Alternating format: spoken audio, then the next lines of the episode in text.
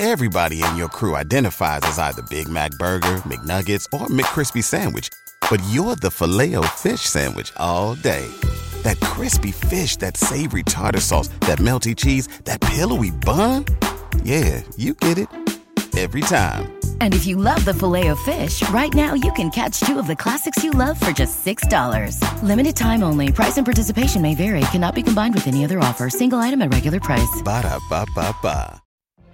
What if you could have a career where the opportunities are as vast as our nation, where it's not about mission statements, but a shared mission? At U.S. Customs and Border Protection, we go beyond to protect more than borders from ship to shore, air to ground, cities to local communities. CBP agents and officers are keeping people safe.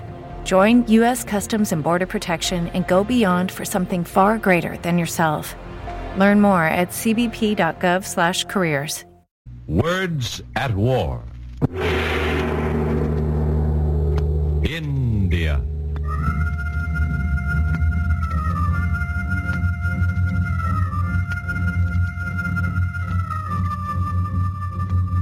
India, land of mystery and oriental magic. The alluring glamour of the Nautch girls. Land of the Taj Mahal. The fearful conjurations of the snake charmers. India, where taboo is the law of the land. I where... say, uh, look here, old boy. Shh, Mr. Nichols, Mr. Nichols, we're on the air. I know you are. That's what's bothering me. Really, you're doing this all wrong. We are? I assure you, Mr. Costello. In the first place, that travelogue stuff just doesn't go anymore. It, it's outdated. And besides, it's entirely the wrong tone for my book. No, believe me, we'll have to begin another way. Well, this is your program, Mr. Nichols. How would you like to start? Well, that's very decent of you. Uh, how would I start it? Well, now, let's see. Yes. Suppose you take us to a group of Americans who happen to be chatting about India at this moment. Anywhere. You mean through the magic of radio, of course. yes, exactly. uh-huh. Oh, Charlie, will you switch us to the X transmitter? We're going to make magic. And while you're doing that, let's have some theme music.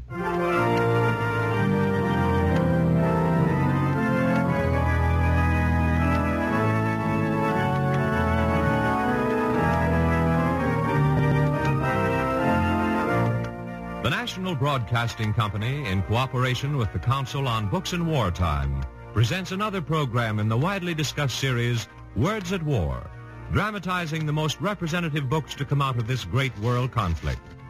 Tonight's book was written by the English novelist and essayist Beverly Nichols, who of course will be impersonated.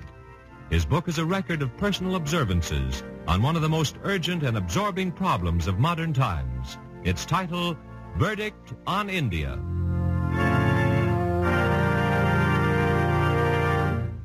Did you make the changeover, Charlie? Fine. Now, Mr. Nichols, if you're ready, we'll move on to some American conversation. Okay, we're allies. I realize that, and we've got to stick together. But if you ask me, I think the situation in India has a very peculiar odor. Now, you see, there's something I can get my teeth into. Provocative, eh? Well, what now? I, I tell you what. You go over and introduce me to them. Okay. And the sooner Britain quits India, the better it'll be for... Uh, can I help you? Well, pardon me for interrupting, but I'm from the Words at War program.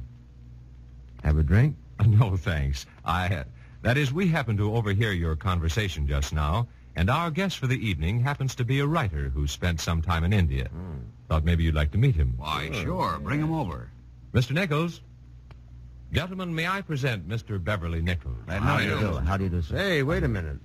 Aren't you the fellow who wrote Verdict on India? Yes, I am. Did you happen to read it? No, sir, not me. Britain's got too many apologists as it is. Oh, an Anglophile, eh? Better than that, my dear sir. An Englishman. Oh, an English. Well, look here, let's not get off on the wrong foot. I just wanted to get in on your little chat. I, I've already overheard some of it. We're a liberty-loving democracy, Mr. Nichols. That's right. You can't subjugate one-fifth of the world's population forever. How right you are about that, sir. Oh, you agree, huh? I do. Well, tell me then, what does England expect to do about it? Well, I'm just an Englishman and a writer, and I've spent some time in India, but I'm not a spokesman for the British government. Uh, may, would it be impertinent of me if I were to ask you a question, just to get the ball rolling? Oh, go right ahead. Sure, shoot. Well, a moment ago, you referred to India as one-fifth of the world's population. I was wondering if you knew the composition of that population, what it's made up of. Yeah, well, they're Indians, I suppose. Oh, now that's an intelligent. I guess that's not what you meant. Huh? Well, no. I, I'm just trying to get around to India's greatest problem. The endless division of peoples into castes, tribes, races, and states. A problem that existed long before an Englishman set foot in India. That may exist long after Britain leaves. That's what I was getting at. Ah. Now, do you have any idea of the magnitude of these divisions? Yeah, well, only vaguely. But I suppose you're prepared to tell us all about it. Exactly. Now, India's total population is around 400 million. Hmm, that's a lot of money. It You certainly is. sure you won't have a drink? Uh, yes, thank you, I will. I'll mix it for you. Thank you. Uh, the Hindus comprise the largest of the groups. 240 million of them. Soda or water? Uh, water, please. Next, the Muslims, 100 million. That leaves 40 million to be divided among the Parsis, the Sikhs, Jains, and Buddhists. Yeah, never heard of them. Well, each of these peoples have their own language, their own religion, history, and customs. Now, let's concentrate on the two largest divisions, the Hindus and the Muslims. In these two groups, you have the basis of the biggest conflict in India. And if you want to know anything about Britain's position, you've got to understand the nature of these two peoples. Well, they have um, different religions, haven't they? Yes, and a thousand other differences, too. Take Hinduism to begin with. What is Hinduism? Well, they have this caste system, I know that. And there's that sacred cow. Can't eat meat or anything. And the untouchables. All right, let's start with the separation into castes. There are 2,500 castes in Hinduism, 2,500. each with their own restrictions, privileges, and taboos. At the top of the ladder, the Brahmins. At the bottom, 60 million casteless ones, the untouchables. They're the ones I feel sorry for. Well, I'd like to tell you about some of the personal experiences I had in India with this problem of caste. It's one of the most shocking things met by the Western mind in the East. Scene one is a small island off the west coast of India. A British subaltern in charge of an Indian training camp has just joined me on the porch of my bungalow. Oh, I'm drenched. How are you coming along, Nichols? Oh, trying like mad to rise above the heat. Not succeeding either. Have a trying day? Rather. Trouble with the recruiting. Aren't they joining up fast enough? Oh, they're coming in fast enough. Trouble is, I have to send them away. You've lost me, old boy. Why do you have to send them away? But look, over there. Standing under that eucalyptus tree. Ah, those two chaps? Hmm. Well, don't tell me you rejected them. They look fine. I'll say they do. Up to par, mentally and physically. Two of the best volunteers I've had. But I had to send them away. Heaven's sake, why? They're untouchables. Sweeper class. Oh, that's preposterous. I suppose it is. But this is India, Nichols. India. If I took those two men in, and heaven knows I saw they need them, if I accepted them, the rest of the men would simply up and quit. Well, all this. No use getting stirred up, old boy. It's one of the things you learn to put up with. Well, I wouldn't put up with it. Well, I have to. And I don't care to have another Indian mutiny on my hands. That's a cold-blooded attitude. Just doesn't make sense to me. And just a moment, my friends. There are other Hindu doctrines besides the caste system which makes progress equally difficult. Religious superstitions, for the most part. While I was in India, I got a very serious foot infection which kept me in hospital for some time. Strangely enough, it was there that I learned of many of these superstitions. One day, for example, my Eurasian nurse came into my room, obviously upset about something. Hello, nurse. Something wrong? Yes, Mr. Nichols. We're having trouble in one of the wards this morning. Oh, what sort of trouble? A girl with acute appendicitis. She ought to be operated on at once, but she won't let the doctor do it until tomorrow. Oh, for heaven's sake, why not? Because this is not an auspicious day. It isn't. No, Well, what's the matter with today? it is not a lucky day in the religious calendar. Tomorrow is, but by then she will probably be dead. Nurse came in another morning, equally disturbed. Well, what's up this morning, nurse? More trouble? Yes, as you might expect. Well, draw up a chair and tell me all about it. Thank you, but I have not time to stay. A little boy's just arrived with 18 relations who insist on sleeping by his bed. Well, 18 relatives? Yes, parents, grandparents, uncles, aunts, and what all. Three babies howling their heads off besides. It'd be funny if it were not tragic. This patient is supposed to have absolute quiet. Word, uh, Well, why don't you just get rid of them? Oh, no, no, we could not do that. If we so much as asked one of them to go, they'd take the boy away and he'd be dead before morning. No, we couldn't risk that. Of course, with all that uproar, the poor thing will probably die anyway. Eighteen relatives chattering and yowling around a dying boy. Yes, the picture horrified me, too. When the Hindu doctor came to see me, I asked him about this fantastic custom. That, Mr. Nichols, is a Hindu custom known as the joint family system. Mm-hmm. Does everybody get in on it? No, just a direct line of descent. A father, mother, son, and grandson, together with the corresponding womenfolk. Usually they live together under one roof. That is why it is called the joint family system. Joint in food, worship, and estate. And joint in expeditions to the hospital, I take it. That is all too often the case. But then, that is really one of the lesser problems with which we have to deal. The shortage of nurses, for example. That is a much more serious matter. What are the figures exactly, do you know? I mean the proportion of nurses to population. One nurse to every 65,000 Indians, Mr. Nichols. Well, why can't you train more? Again, Mr. Nichols, it is a matter of religion. Most Indian women consider nursing a dishonorable profession. Dishonorable? Why? Well, they feel they would degrade themselves by tending the sick and wounded. You see, they would have to minister to patients of all castes. Uh, it certainly is working against odds. You know, I heard today there are 60,000 TB cases in one city. Do they know why the TB rate is so high, Doctor?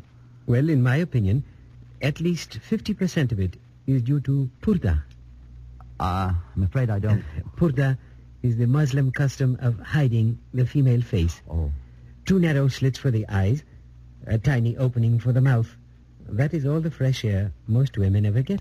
Seems preposterous. Yes? But, Doctor, if this costume is so unsanitary, can't something be done about it? Can't, can't they be told it breeds disease? I suppose it seems simple enough, but actually it is terribly difficult. We fight superstition year in and year out, uh, but not openly, of course. It would do no good to offend the religious feelings of the people. From what you're telling us, Mr. Nichols, I guess it takes a particular kind of mind and background to understand these people. Yes, it's something the Western mind finds difficult to grasp. But you English have been there 150 years. You ought to know them by now. Yes, that's right. Perhaps you're right, gentlemen, but when you discuss India, you're dealing with one of the most complicated, twisted problems of our time. One-fifth of the world's population dominated by superstition, ridden with prejudice, torn by factional warfare. the powerful against the weak. The... Gentlemen, you look incredulous. What is it? Well, everyone tends to use the facts which support his own point of view. Not that I doubt you, Mr. Nichols, but... I uh, see. You you regard all this as the rationalization of an Englishman. Yeah, sort of. Very well, then. It's time we heard from India herself. I'll let you hear the words of an eminent Indian leader, Dr. Ambedkar. Ambedkar? Yes, he, he's a non-caste Hindu and leader of the 60 million untouchables. Listen. The keynote of my policy, Mr. Nichols, is that we untouchables wish to be recognized as a separate element in the national life of India. We are not a subsection of the Hindus, as Gandhi claims. Gandhi says to us, trust the caste Hindus. But I say that Gandhi and the caste Hindus are our hereditary enemies. What do you believe must be done, Dr. Ambedkar? Why, I want to gather the untouchable minorities from every village and let them establish their own towns. Places where they will be majorities with their own voice in government. This reorganization is a tremendous task, and we can only do it if we are allowed. And do you believe with the Indian Congress that it is time for Britain to quit India? Mr. Nichols, we are as patriotic as any of the Congress, but we do not want Britain to quit India till our rights are safeguarded. If they do, the fate of the untouchable minority will be worse than that of the oppressed peoples of Europe. I've never heard of any Indians wanting England to stay in India. Yeah, I read about it somewhere. Those, my friends, are the words of a casteless Hindu, not a British spokesman. An untouchable who has himself risen from the depths, risen above insult and superstition to become the champion of his people. Well, maybe so, but I don't think she's smart or practical about it. Any attempt to segregate people is bound to promote isolationism of one sort or another, and eventually isolationism breeds distrust and conflict. you don't convince easily, do you? All right, I'll bring you the opinion of another Indian. A man who is the leader of Pakistan. Pakistan? What's that? Oh, I know. That's what the Muslims want, isn't it? Yes, that is what the 100 million Muslims want. Here's what it is, very briefly. They want to establish an independent state in those parts of India where the people are largely Muslim. These people want a separate state because they feel they're completely in conflict with the Hindus. Conflicts of religion, customs, language. Well, wait a minute, Mr. Nichols. Suppose there are conflicts. What of it? People have resolved their differences in other nations. Why not India? Well, if I answer that question, you'll say I'm prejudiced. Again, I'd rather have an Indian bring us the facts. This man is Mr. M.A. Jinnah, the leader of the Muslim League. I first met him on December the 18th, 1943, and asked him, Mr. Jinnah, how would you define the principles of Pakistan? In five words, Mr. Nichols, the Muslims are a nation. When you say that, are you thinking in terms of religion? Certainly religion, but more than that also. Our religion, Islam, is also a practical code of conduct. So you see, I am thinking in terms of life, terms of our history, our art, our law. Uh, please, I'd like to write that down. Of course. You see, in all these things, the attitude of the Muslims is not only different from that of the Hindus, but sometimes completely opposed. In fact, there is nothing in life which links us together. Our names, our clothes, our foods, they are all different. Our economic life, our educational ideas, our treatment of women. We challenge each other at every point of the compass. What have you written down? I, um, um, the Muslims are a nation. and do you believe it? Yes, I do. what other questions do you have, Mr. Nichols? Mr. Jinnah, you know, of course, that critics of Pakistan claim that the idea was created by Britain Rubbish, in order... utter nonsense. In fact, it is the opposite which is true. What the British have created is the myth of united India, a myth that has no basis in flesh and blood, a myth that would cause endless conflict. For this once at least, divide and rule does not apply. What you would prefer then is divide and quit. Exactly, Mr. Nichols. You have put it very neatly. Let the British divide and quit. Divide and quit, huh? Well, all I can say is the problem of India seems a bit more complicated than I thought. Yeah, but but uh, here's the thing. I've learned a great deal tonight. But, um, but tell me, Mr. Nichols, don't you think the British bear some responsibility for India? Now, they've ruled India for 150 years. I mean, don't you think they've made a few errors here and there? Bravo for you, sir. I certainly do, and I'd be the last to deny it. And not just a few errors here and there either. The British have made blunders of colossal magnitude in India. Let's look into some of these. First, the problem of the English personality. English personality? Yes, yes. The people who work for the British government in India. Oh, I don't mean all of them, to be sure. The ones I'm thinking of have become famous the world over. Those ancient figures of Noel Coward comedies, the Pukka Sahib and his Mem Sahib yelling for chota pegs at sundown. I'll tell you about one of these. I was about to board a train, and the coolies who had carried my luggage were waiting to be paid. After their hard work in the burning sun, I didn't have the heart to just pay them without a word of thanks. So I turned to the English colonel who was with me. I say, Colonel, what Indian for thank you? Oh, what, old boy? Thank you. thank you. Thank you. Why, my fellow, you just don't. I'm afraid I, I... You don't say thank you? Certainly not. Never. Done. As a matter of fact, don't believe there is such a word. Been in India 30 years. Never heard anybody say thank you. Thanks. Well, everywhere I went in India, I asked that. What is the word for thank you? Nobody, neither the British nor the Indians, seem to feel the lack of that word. Of course, there is a rough translation. Nobody used it, that's all. You see, the British who live in India, that colonel and others like him, they don't really live in India at all. They're present physically, but their hearts are in the highlands of Piccadilly. Let's go back to my colonel on the train. I say, Nichols, are you really going to write a book about India? Why, you've only been here a year. Well, I've done some pretty careful studying. And a year? Gad, man. I've been out here over 30 years. I don't know a thing about it. I was tempted to say no, and if you stay out here for another 30 years, you'll still be as ignorant. But I didn't. Instead, I said, Tell me, Colonel, have you ever seen an Indian movie? Rather not. Why, they're fearful things, Indian films. Perhaps, but you can get a good insight into Indian psychology from their movies. No, thank you. I'll leave that to you writer chaps. Not me. In all the time you've been here, Colonel, have you ever spent the night in an Indian village? What an odd question. really, old boy. Sleep among all those bugs and crawly things? Mm-hmm. Not really. What about friends, Colonel? In your 30 years here, have you had any real Indian friends? Friends? Well, let me see now. I don't see why not. I know some quite decent Indians. Matter of fact, really, some quite decent Indians. But, uh, I uh, wouldn't exactly call them friends.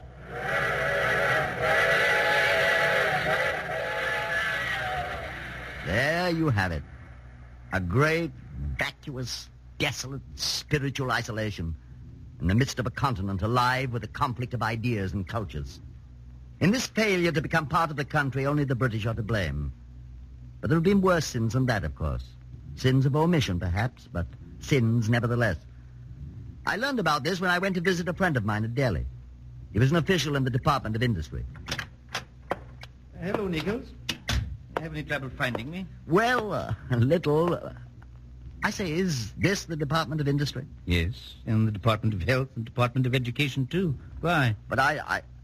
Do you mean to say that three government departments are crowded into this one office? Uh, it does seem rather small, I suppose. Ah, but then we, we manage. You do? Uh, what? What? What? What do you manage to do? That's what I came here to find out, you know. What has your department done, for example, to promote industrial development in India? Well, now, cotton, steel, people, cement, they've all grown quite rapidly in the last 20 years. Mm-hmm.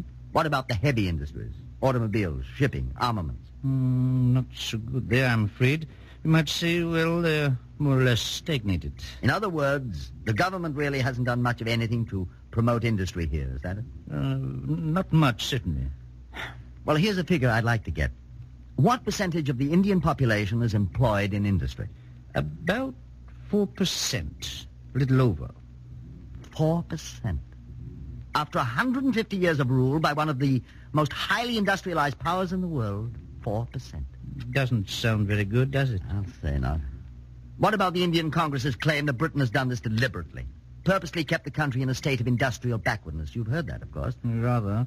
And I'm very much afraid the facts support the charge. There were attempts to set up an Indian chemical industry, for example, but it was scotched by the government. They tried to establish a match industry, too, but it met the same fate.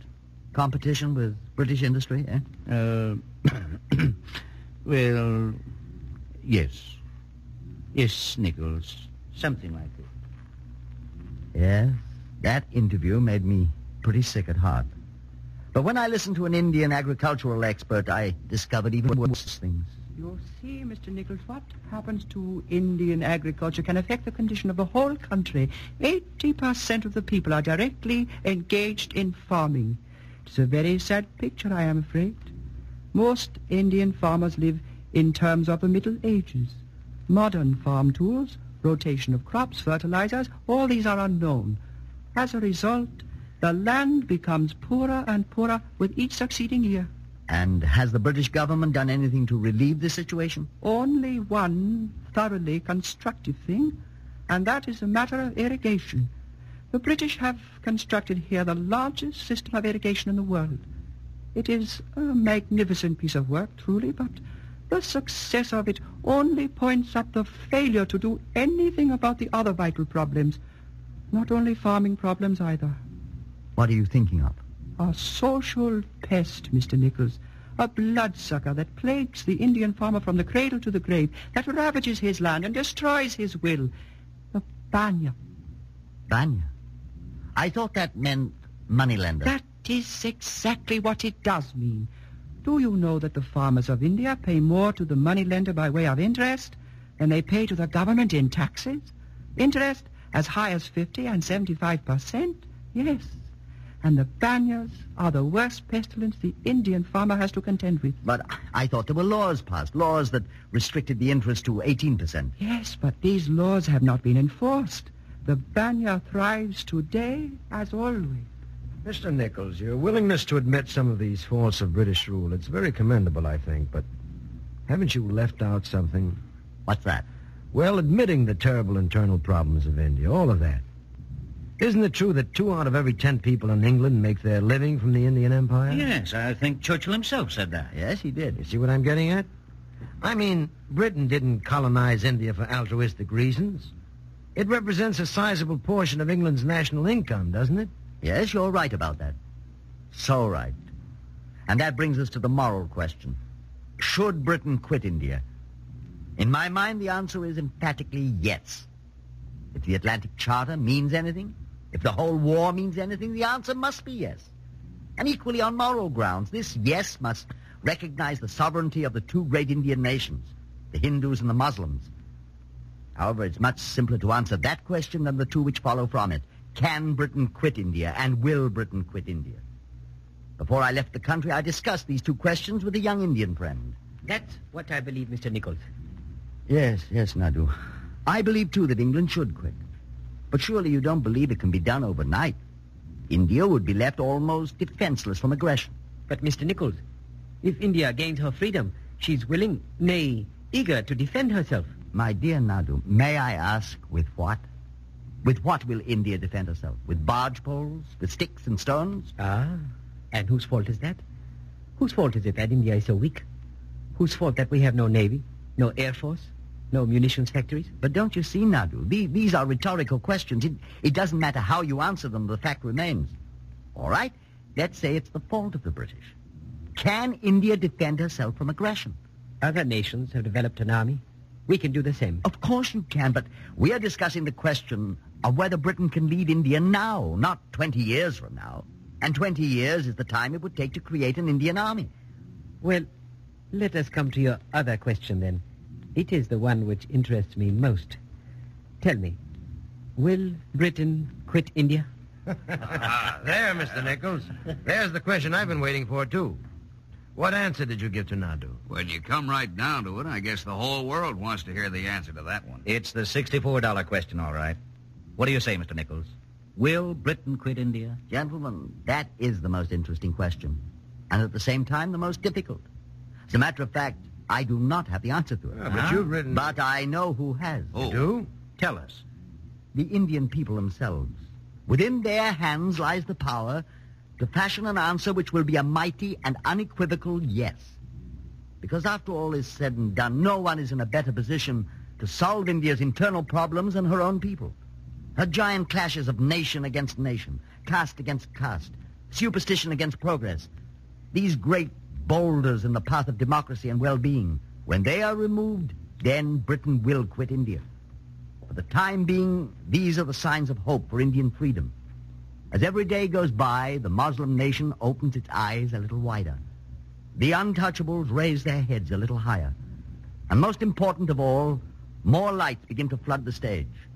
The audience, you gentlemen here, and the millions like you all over the world, are beginning to realize that the drama of India is not so simple as you once believed.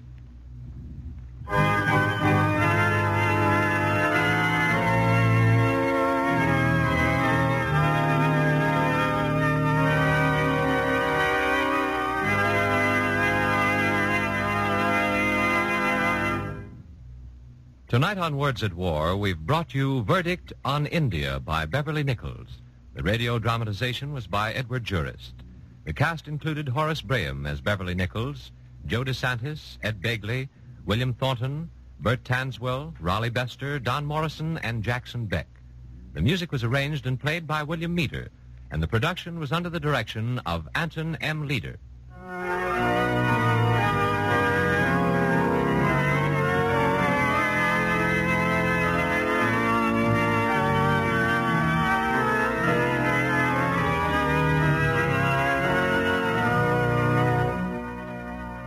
Next week, Words at War will present the radio dramatization of The Secret State by Jan Karski.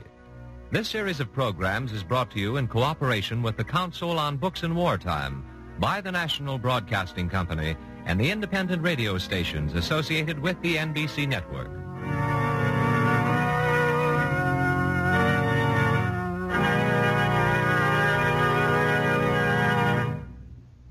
Jack Costello speaking. This is the National Broadcasting Company. Every day, we rise, challenging ourselves to work for what we believe in. At U.S. Border Patrol, protecting our borders is more than a job, it's a calling. Agents answer the call, working together to keep our country and communities safe. If you're ready for a new mission, join U.S. Border Patrol and go beyond. Learn more at cbp.gov/careers.